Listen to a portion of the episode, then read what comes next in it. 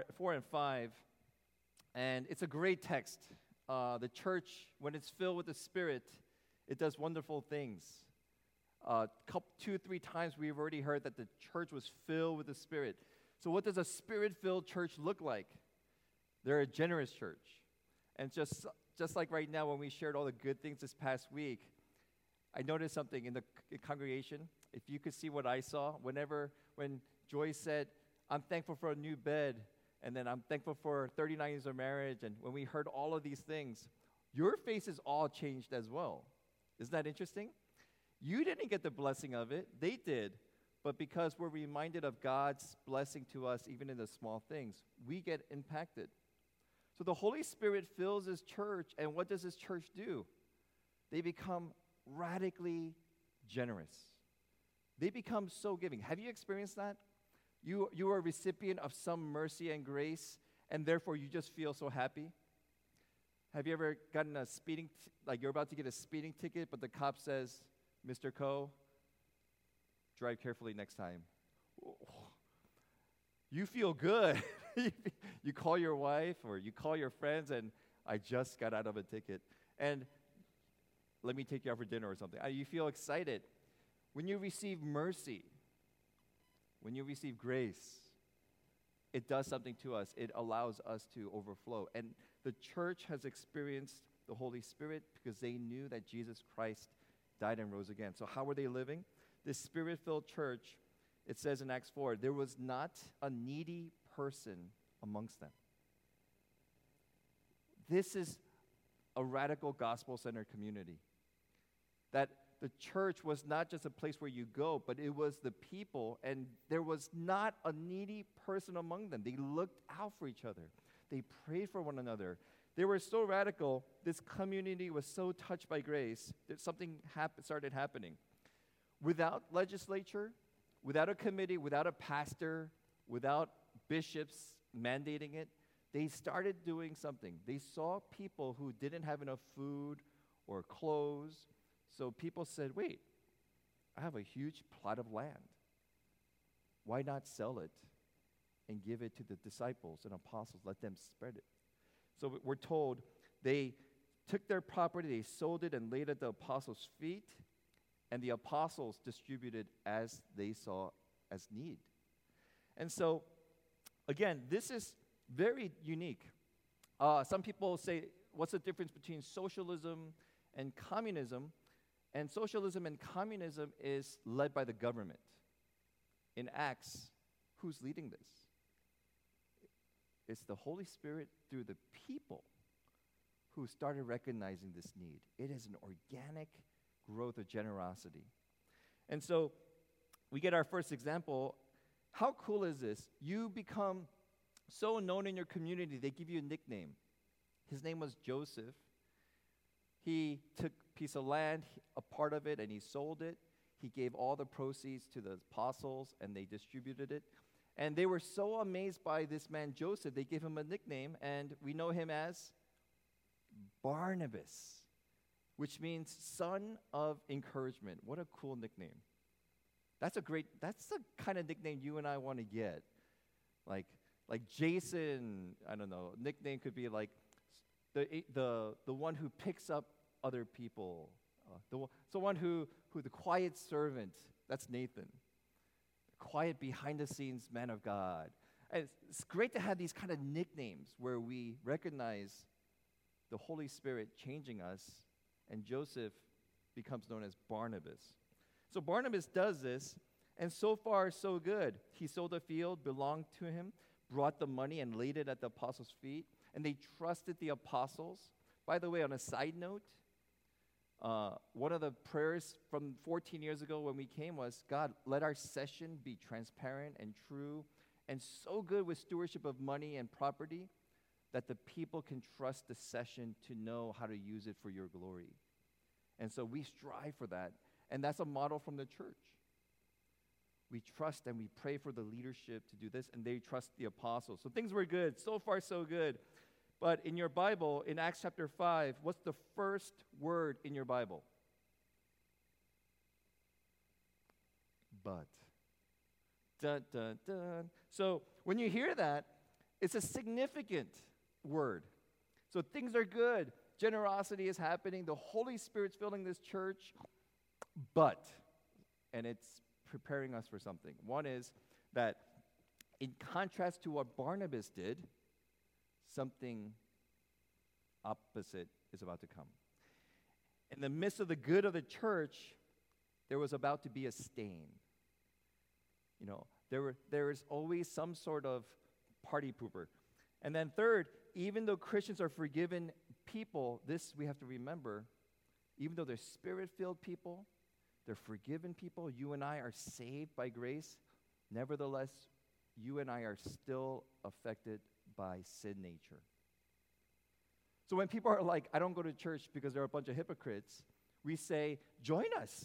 We have room for one more because we're all hypocrites. We can't live perfectly. We're saved by grace, but we will stumble. And so this early church is about to have their moment.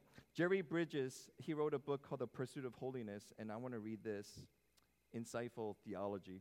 Indwelling sin remains in us even though it has been dethroned. And though it has been overthrown and weakened, its nature has not changed. Sin is still hostile to God and cannot submit to his law. Thus, we have an implacable enemy of righteousness right in our own hearts. What diligence and watchfulness is required for us when this enemy in our souls is ready to oppose every effort to do good? We cannot put our guards down. That's what he's saying. This sin is relentless. This nature will come up. And if we are not watchful, we will find ourselves stumbling and jumping back into a sin's entrapment. Like, sin will never defeat us.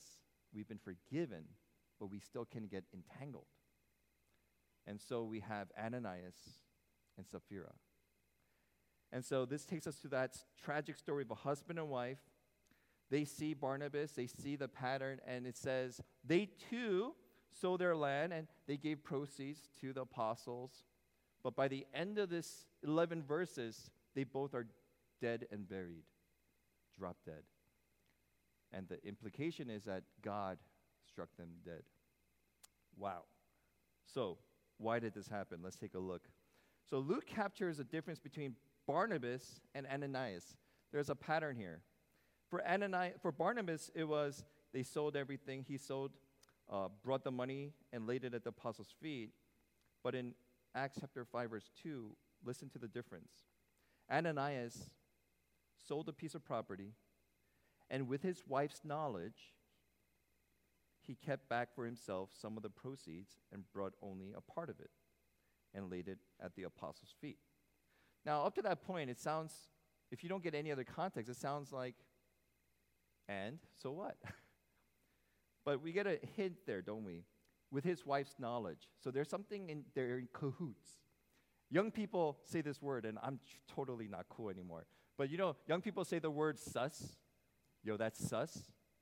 Ha- older people, can you raise your hand with me if you never heard that word before? Okay, amen. You're the normal. Young people are like, yo, the teacher's sus. Hey, that new kid's nice. No, she's sus. You know, sus means they're suspicious, they're kind of quirky, they're not trustworthy. It's kind of like, hey, this food looks sus. That means it could be like deplorable. All the older people, youth, I wish you could see the faces of the, of the adults. They're all like, what? So they're sus here. They're doing with full knowledge something. We don't know what yet, but we can tell from Luke there's something suspicious. He did not do what he said he was going to do, and he kept back for himself some of the proceeds. So that's the clue that we're getting. He took the money, he kept back some of the proceeds, and then what Peter does in the next verses, he confronts Ananias, and, and it says in verse 5 Ananias immediately fell down and breathed his last. Three hours later, his wife Sapphira comes in and she has no clue he's dead. And Peter says, Let me ask you the same question. Was this the amount you sold the land for? And she says, It is so. And Peter says, How can you lie to the Holy Spirit? And so she too falls down Peter says, Tell, uh, How is it that you have agreed together to test the Spirit of the Lord? Behold, the feet of those who have buried your husband are at the door, and they will carry you out. Immediately she fell down at his feet and breathed her last. And so, husband and wife both die before Peter. And so, our instinct is to say, Boy, that's a little harsh. That's, uh, that's a little harsh because if that happens, we don't have a chance. And so, you know, the rational side of us wants to defend her and Ananias and say, wait a minute, what if they had taxes to pay? What if they had some retirement they're trying to save up for? Maybe they were trying to keep money because they're holding it back for the future. And so we want to rationalize this, like say, God's got to be unfair. That's a little bit too harsh. And, and th- our human instinct, this kind of weird, weird morality that sometimes we know better than God and we're gooder than God, says to us, no, I, w- I would not have done this. That's a little bit too much. And so, but two points kind of give us a little more clue. First, do you guys remember the story where David committed adultery with Bathsheba? And no one knew, and then he got her pregnant, so he wanted to cover it up. So what did he do? He put her husband in the front line so he knew he'll get killed. David commits adultery, gets her pregnant, someone else's wife, and then murders a husband, and then he brings her after he, he dies. Do you remember what happens next? Prophet Nathan comes to David and says, basically, hey, is it fair for a man who had only one lamb to get it slaughtered when someone else has a 500? And David's like, that's unjust. And then basically Nathan says, you're the man. You have murdered. You have committed adultery. You have, you have sinned against God. And so, how did Nathan, the prophet, confront David? The Spirit of God was moving in him. And in the same way, Peter, filled with the Spirit, it's not the body language. He is convicted. Ananias and Sapphira, you have stolen from God. You have withheld. You have not told the truth. And so Peter is working on behalf of God's Spirit to bring judgment for this particular reason, for their sin. Second, this is a second, in that phrase, they kept back for themselves some of the proceeds. The word kept back in Greek is nosphizo, and it literally means to embezzle, to withdraw covertly. So it's not just uh, like saving up, there was something illegal they were doing it. And we don't know the exact transaction, but the Greek word that Luke uses implies this was an embezzlement. So Peter says, Satan has filled your heart to lie to the Spirit, to keep back. Uh, and what his point is, it was your property, it was your money. You could do whatever you want with it. How could you contrive this deed in your heart? In other words, that part gets me the most sad. If Ananias and Sapphira didn't give money at all, they would have been okay. but they gave money with a pretense this is all, just like Barnabas, just like others, because we want to do it to help the others. And so the issue was not the money. Lied to God. And Peter says, You lied to the Holy Spirit. How can you do this and lie to God? And so some people may look at this and say, Oh boy, I better give offering because God looks at what I give. No, that's not the application. The application is not give or don't give. It's when we give to God, or when we make this vow, but we don't keep the vow and are in the inside and in secret. The point is, God knows, and we can't lie to God. Lying is basically defined as doing what we say and saying what we do. Remember that because we'll get back to that. So, this is what happened. This is why uh, Peter spoke against Ananias and Sapphira. So, what's the lesson here right away if that's the background?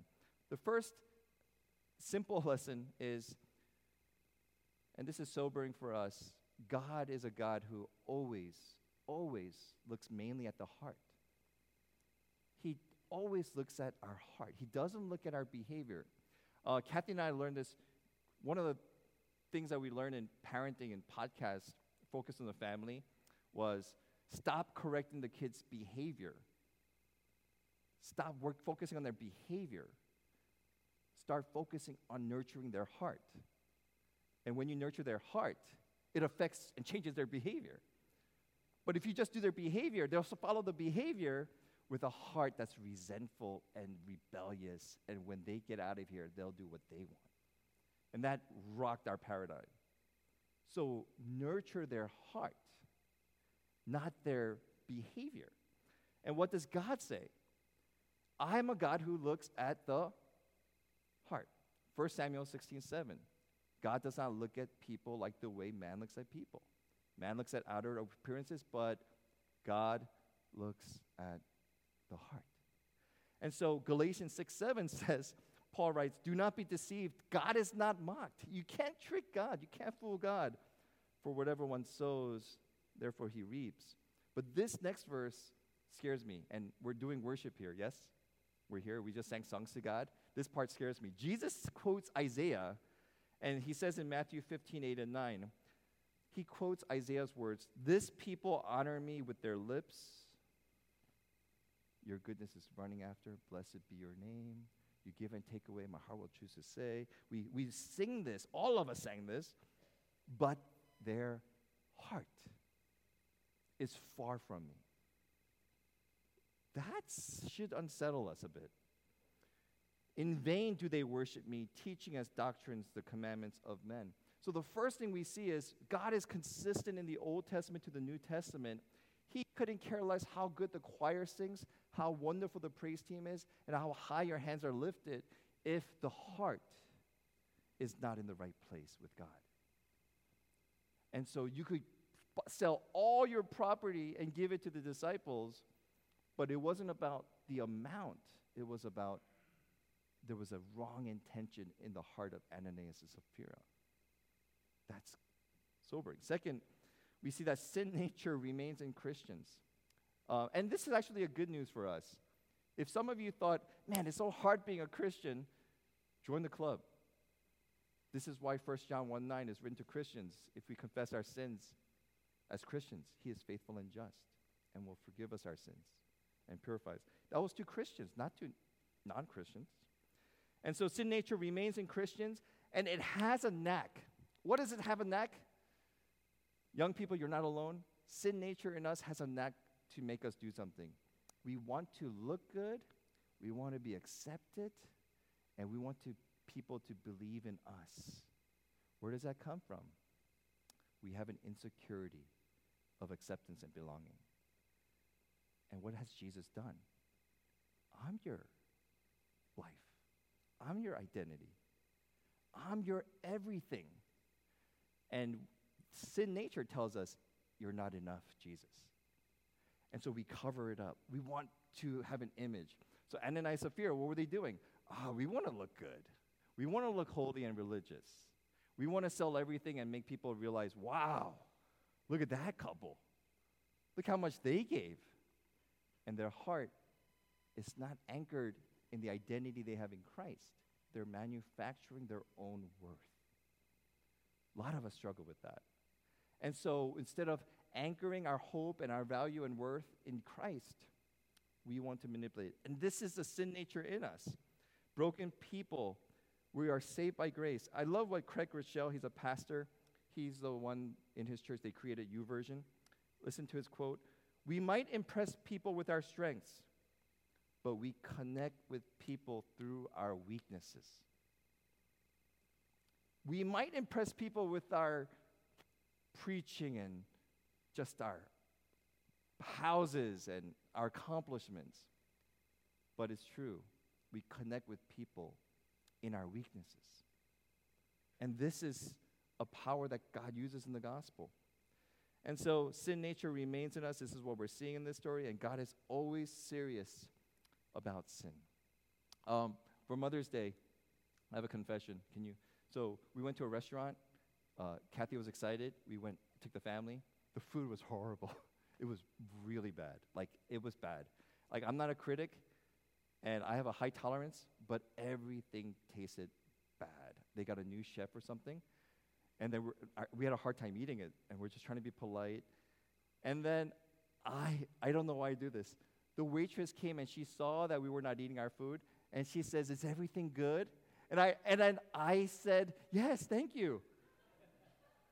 And I was like, "Why did I?" Say? And then Kathy looks at me and she goes, "Why did you say that?" I was going to tell them, "It's not. It's too salty and it's not good." And I realized she's right. She's not being rude because in the long run, the restaurant gets helped by feedback. But I lied because I couldn't like have the guts to say it's a little off today. So I immediately said, "Oh yeah, it's good, thank you." and I'm like, and I told the kids I, I, was so embarrassed in front of Michelle, Jamie, and Ethan. I was like, I lied. Ugh. It felt icky. And so this this nature is in us, and I don't know, but in that moment, it's not like I'm seeing the wrath of God, but I'm realizing, God, what a messed up guy I am. I, can't do this without your grace. And so Christianity is not, I'm gooder than you. Look how religious I am. But it's, boy, till the day Jesus comes, I need his sanctification, the Holy Spirit. And Ananias and Sapphira, what they did was the opposite. Instead of leaning into their weakness and fallibility, they were trying to put up an image that we are good. Look how holy we are. And so, what does this all mean? I want to, and then just kind of bring this down.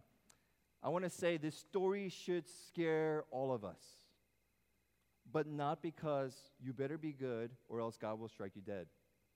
That could be an application, I'm sure, but the story should scare us, but not because God will strike you today when you sin. Because if that were to happen, I don't think I would be standing here, or some of us would be standing here. It should scare us in a different way. And here's why because each of us in this room is exactly like Ananias and Sapphira. How?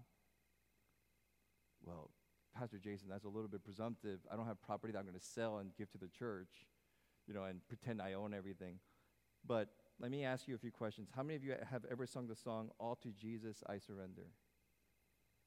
All to Jesus I surrender. How many of you heard that song? Here I am, Lord. And lastly, Lord, I give you my heart. Just those three songs. Think about what you've just said. Think about what I said. All to Jesus I surrender. Everyone, look, I'm singing this song. God, I'm giving you my all. And then we walk out the doors. Yankees, school, career, my identity, that enemy, that neighbor that I don't like. We keep a little bit of our heart to fight battles that we want to still fight. And so we say we're giving it all, but we've been holding back. And this is just a sliver of so many ways. So I'm not trying to make us feel bad. What I'm trying to say is we don't relate to Peter here. We don't relate to God here. We relate to Ananias and Sapphira, whether we're Christian or not Christian, that, boy, it is so easy to say we're going to give God everything but we really don't. And so the question becomes how am I still standing here and breathing if I still did the same thing Ananias and Sapphira did? Why does God not strike me down like Ananias and Sapphira? And you know the answer, don't we? The only reason you and I stand each day, wake up, and do our thing, whether we like it or not, is God's mercy and God's good grace. And that should overwhelm us with His love. that it's not, whoa, thank God he doesn't do that today, is he could. God can. He does. But you and I are breathing here today because of God's mercy. The point of this lesson is not you better watch out or you could become like them. The point is we are like them. And yet, God allows us to have this day. Why is that? Because there was a guy. If lying is what? Saying one thing but doing another, there was only one person in this whole world that said and did exactly what he said he'll do. We make promises and pledges to God, but we can't meet it. But there is one person who said, I'm going to do this. And he did all of it. Let me read to you. In Mark chapter 9, verse 31, Jesus says, The Son of Man is going to be delivered into the hands of men. They will kill him, and when he is killed, after three days, he will rise. Jesus Christ is the only one that pledges, that said over and over again, and does everything he said he would do. Friends, our Savior and hope is not in us performing better because we're going to mess up. We have a hard time having integrity and honesty, even when we sing songs. Therefore, we have a Savior who has perfectly lived out what he said he'll do. He is the one to whom we find this perfection. And so Jesus Christ is our hope.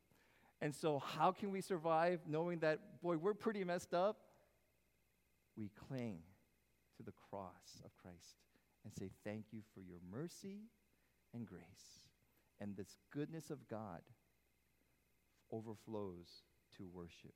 And here's the crazy part what happens when that happens? You start living and desiring to be honest. You start desiring to live life of integrity. That's the motivation. It's grace. As opposed to, you better watch out. That doesn't help you.